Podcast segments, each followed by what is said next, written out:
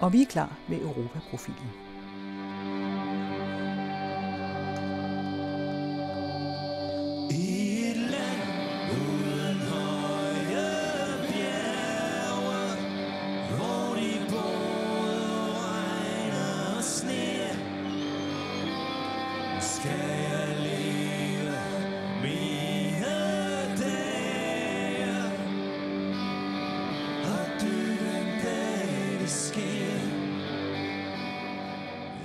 Velkommen til Europaprofilen, der fokuserer på det europæiske samarbejde om håndteringen af de flygtninge og migrantstrømme, der er på vej ind i Europa, eller allerede er ankommet til Danmark. Udsendelserne produceres med støtte fra Europanævnet og det Opelske Familiefond. Mit navn er Jørgen Johansen. Mit flag har været stjerne.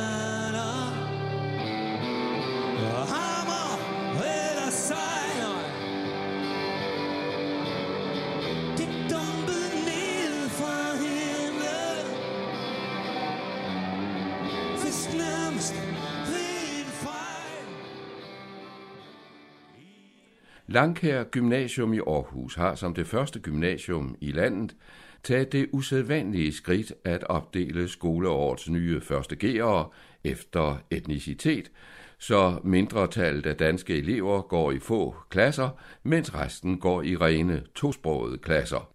Begrundelsen er, at etniske danske elever i stort tal har forladt Langkær.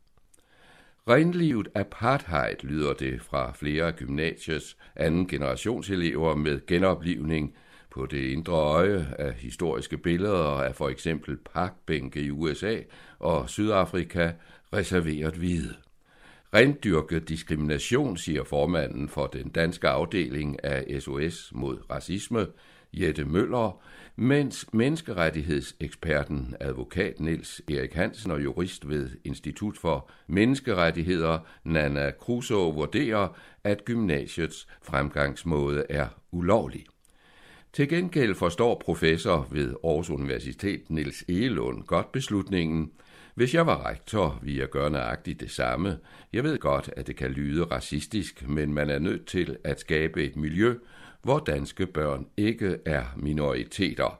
Ellers skrider de også til andre gymnasier, og så står man tilbage med 100% tosproget, som man også har set på flere folkeskoler, siger han til Jyllandsposten. Om lidt kan du høre kommentaren De lærervillige anden generationer af Ove Weiss.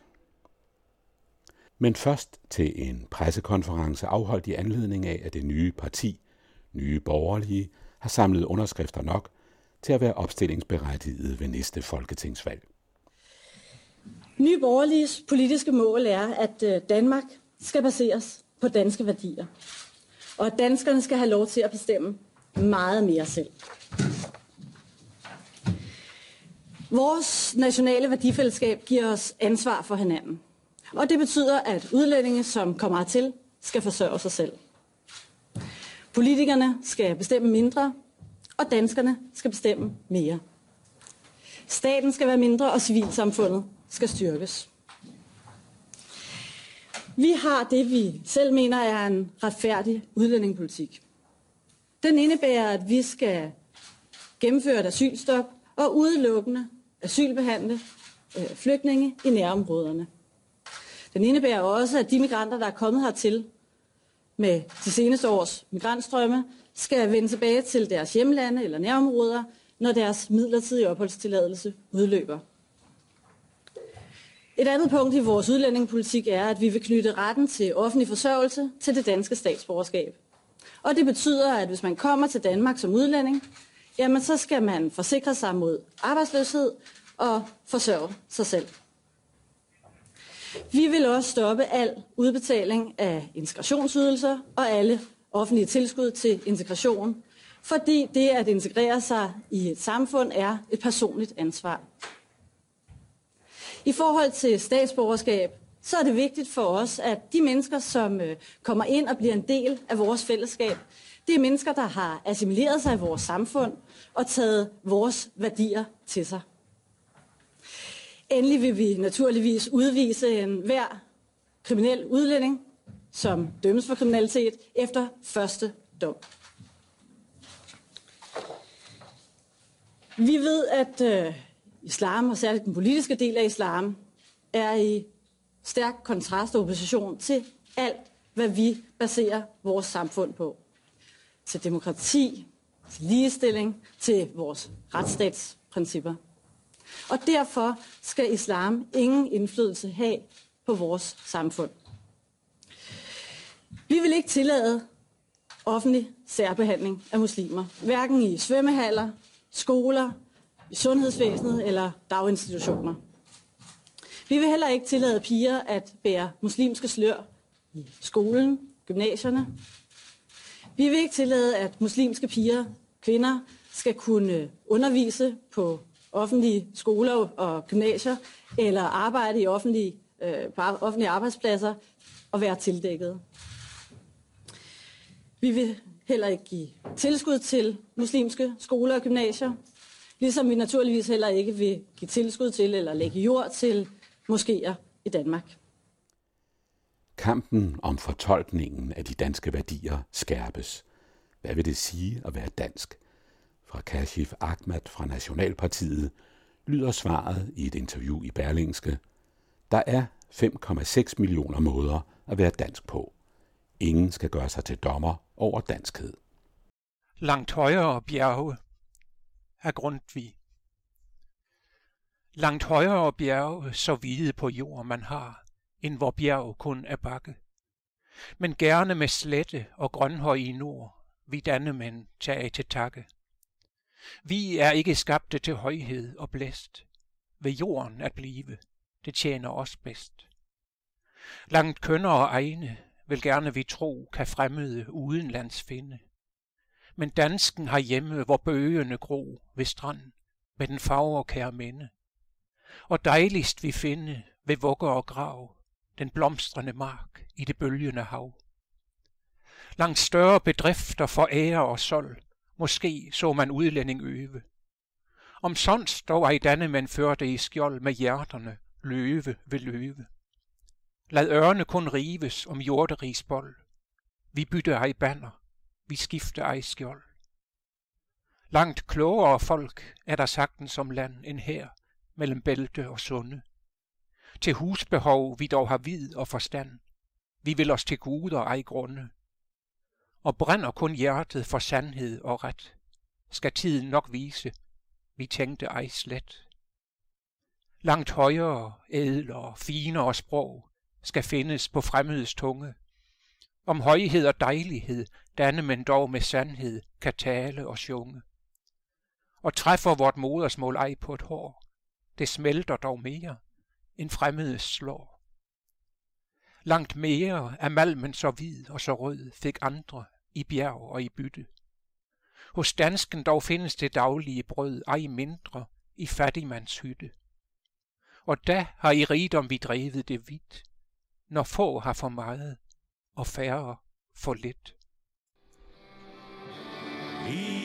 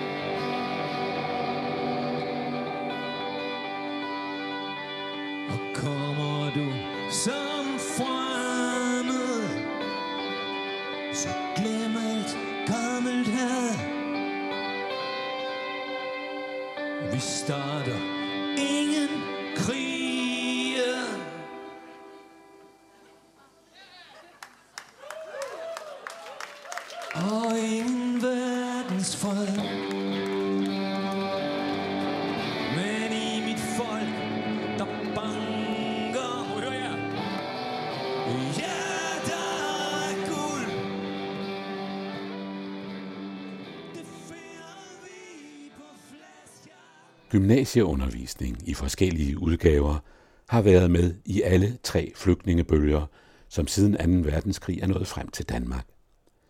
I tillukkede ghettoer med en lille kvart million tyske flygtninge lykkedes det lige efter krigen og under primitive forhold at gennemføre undervisningen med lærere fra flygtningenes egne rækker. De 20.000 bosniere, som i den anden flygtningebølge søgte hertil under Balkankrigene i 90'erne, levede længe i uvidshed om tilbagevenden. Undervisningen foregik i begyndelsen på egne uddannelsessteder på både serbokroatisk og dansk.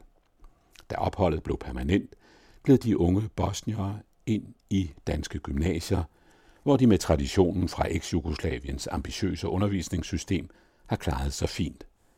Ikke mindst pigerne distancerer deres danske medsøstre. Med tredje bølge fra især Afghanistan, Irak og Syrien er presset vokset på gymnasierne og på folkeskolerne. Anden generationerne er lærervillige, men det halter med sprogstimuleringen og fagligheden. Det har skabt hektisk debat. Blandt andet med krav om loft over antallet af tosprogede elever i klasserne. Ove Weiss Uden en egentlig definition af flygtningebølgen har danskerne i nyere tid oplevet tre af slagsen. Tilstrømningen efter Ungarnskrisen i 1956 var så begrænset, at den ikke nåede bølgehøjder, som kunne vælte folkestemningen om kul. Af de ca. 200.000 ungarer, som flygtede fra deres land, kom kun godt 1000 til Danmark, hvor modtagelsen var varm og deres tilstedeværelse en kærkommen lejlighed til for danskerne på betryggende afstand at byde det kommunistiske sovjetdiktatur trods. Første egentlige bølge ramte med 2. verdenskrigs ophør, hvor en lille kvart million tyske flygtninge stod i Danmark, mange drevet foran den røde hær.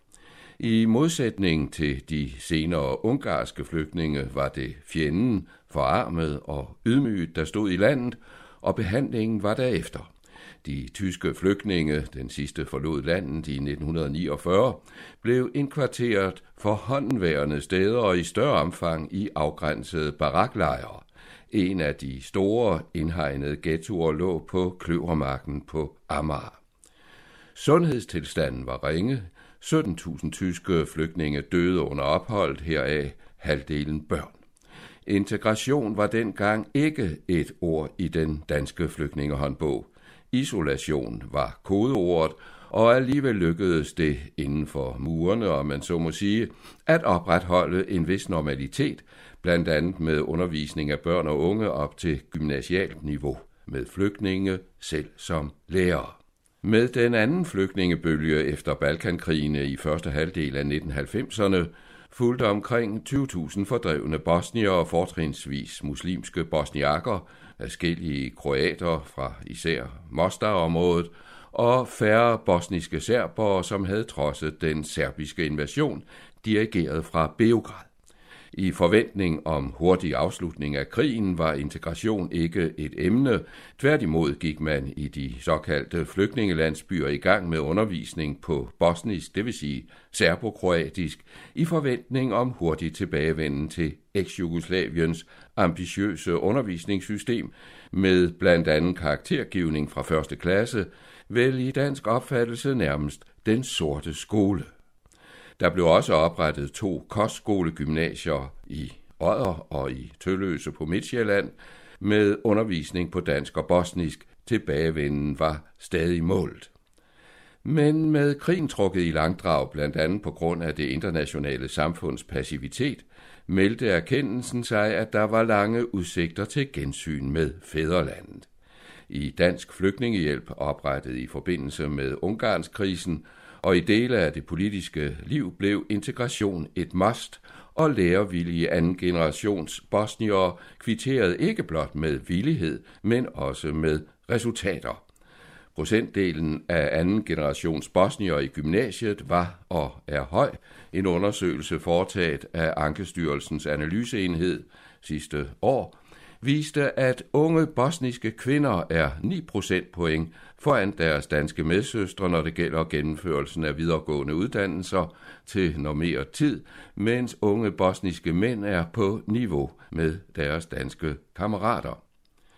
Den tredje bølge fra især Afghanistan, Irak og Syrien, alle områder, hvor Danmark har været eller er krigsførende, kulminerede sidste år med ca. 21.000 flygtninge og med lange kolonner på sjællandske motorveje præntet på folkets nethinde. Selvom tilstrømningen fra Mellemøsten i år efter Balkanrutens lukning synes halveret i forhold til 2015, er flygtningespørgsmål sammen med skatter- og finanspolitikken fortsat hovedtemaet i den folkelige bevidsthed og dermed også i partiernes positionering på Christiansborg.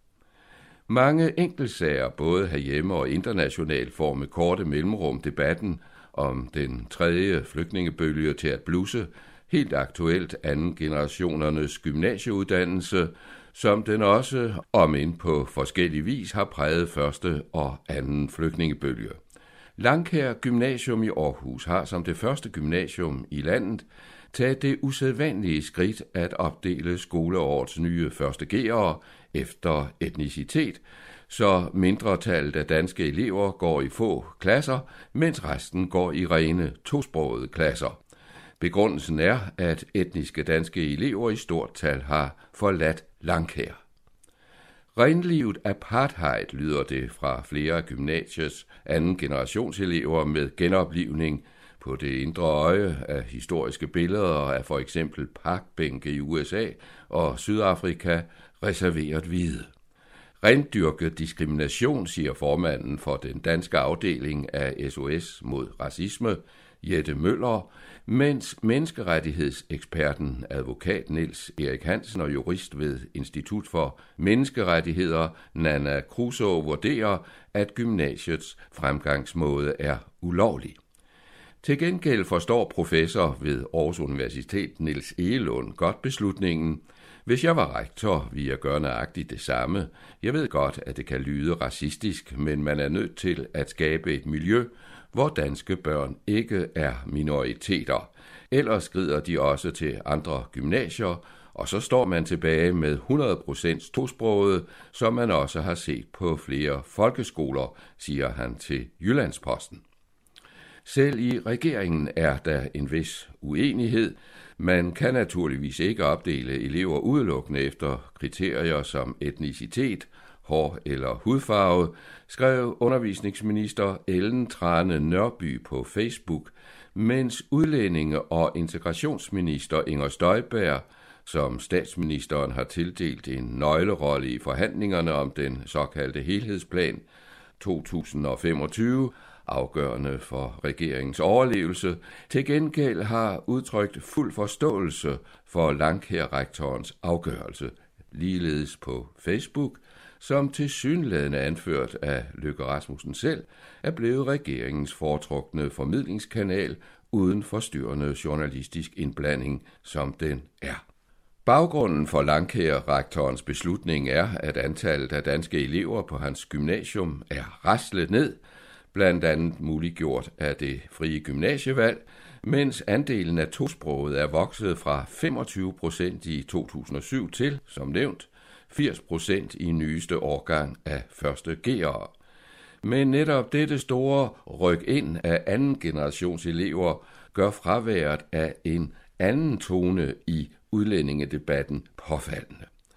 Anden generations ungdommen fra de nye krigszoner fremstilles ofte i flere medier og af flere partier som uromager og døgenigte, som ikke bekymrer sig om deres uddannelse og ansvaret for det samfund, som har ydet dem og deres familie beskyttelse.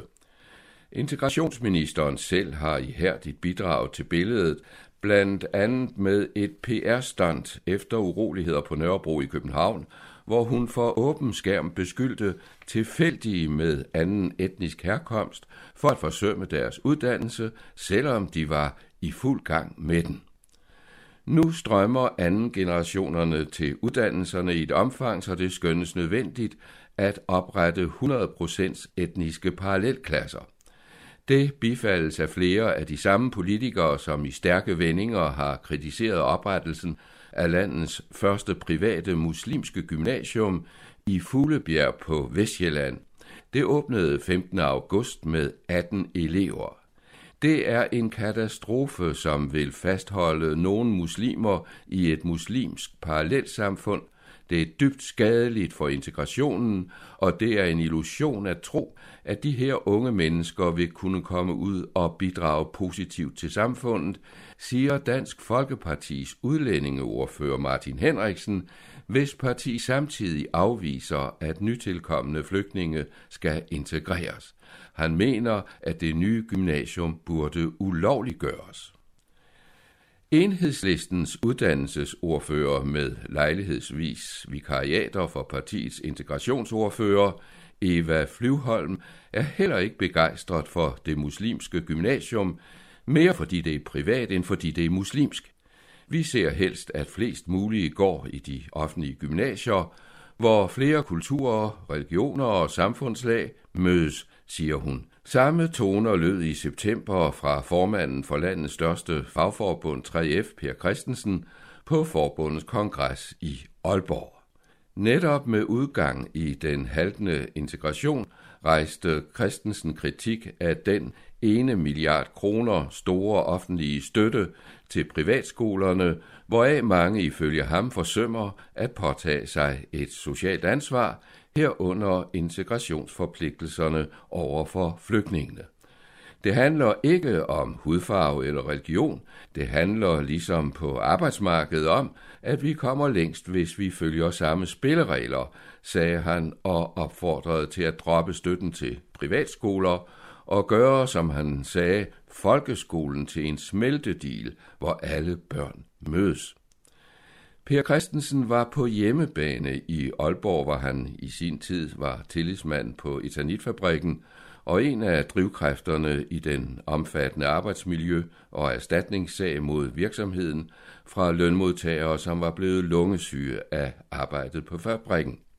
Som repræsentant for, hvad der opfattes som fagbevægelsens venstrefløj, talte han på kongressen om folkets skole uden dog at komme nærmere ind på konsekvenserne af at fjerne milliardtilskuddet dels for den frie skoletanke, dels for de private skoler, som forældrekredse i forsøg på at bevare levende lokalmiljøer opretter i disse år.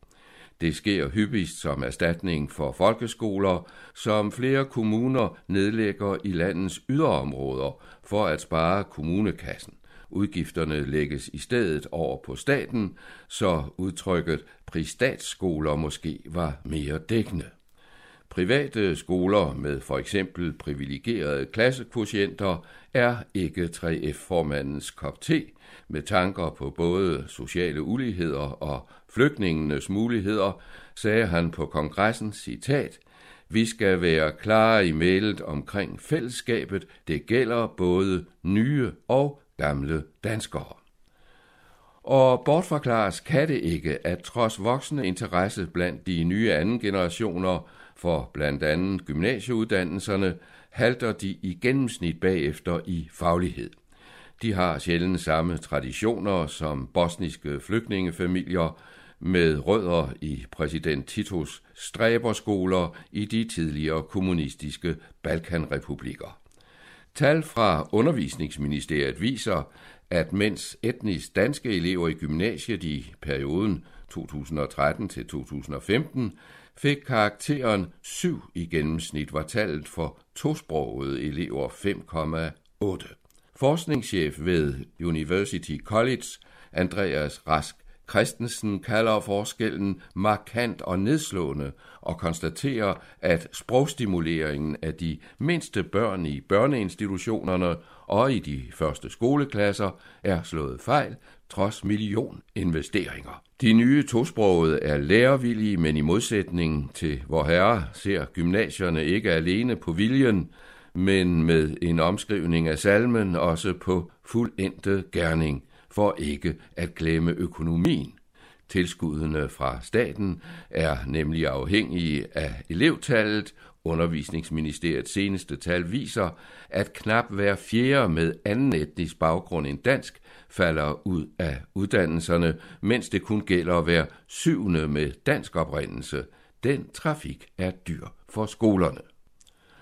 Aarhus borgmesteren Socialdemokraten Jakob Bundsgaard ønsker loft over antallet af tosprogede elever i gymnasierne. Sammen med sin partifælle formanden for Region Midtjylland, Bent Hansen, skrev han i forår til undervisningsministeren om gymnasieproblemerne og henviste til, at de aarhusianske folkeskoler har et loft på 25 procent for tosprogede elever på hver årgang. Bent Hansen siger i forbindelse med Langkær eksemplet, at det bliver svært at få gymnasierne til at gå med til en frivillig fordeling, netop på grund af risikoen for stort frafald blandt de tosprogede. Nogle af gymnasierne har bygget stort og flot, det skal forrentes, det lægger pres på ledelserne, siger han, og foreslår, at regionerne påtager sig fordelingen, hvis den frivillige vej ender blindt. I Holstebro, som i flere år har haft problemer med etniske danske elevers fravalg af skoler med tosproget overvægt, har man fra det nye skoleårs begyndelse indført et loft på højst 18 procent tosprogede elever i de nye børnehaveklasser. Byens radikale viceborgmester Torben Gudiksen, som er formand for børne- og ungeudvalget, sagde forleden til Radio 24 /7.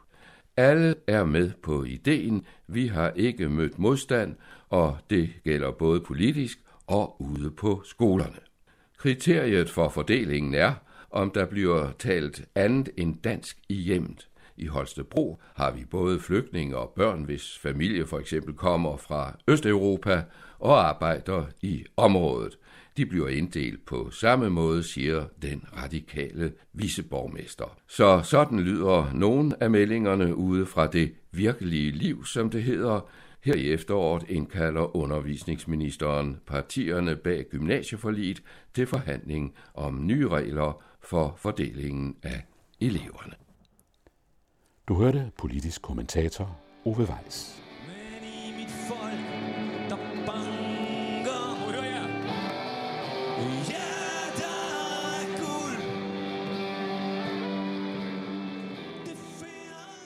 Europaprofilen slutter til tonerne af I et land uden høje bjerge, sunget af Michael Falk.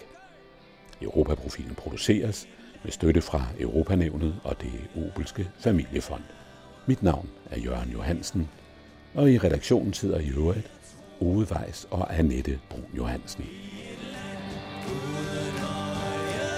Yeah.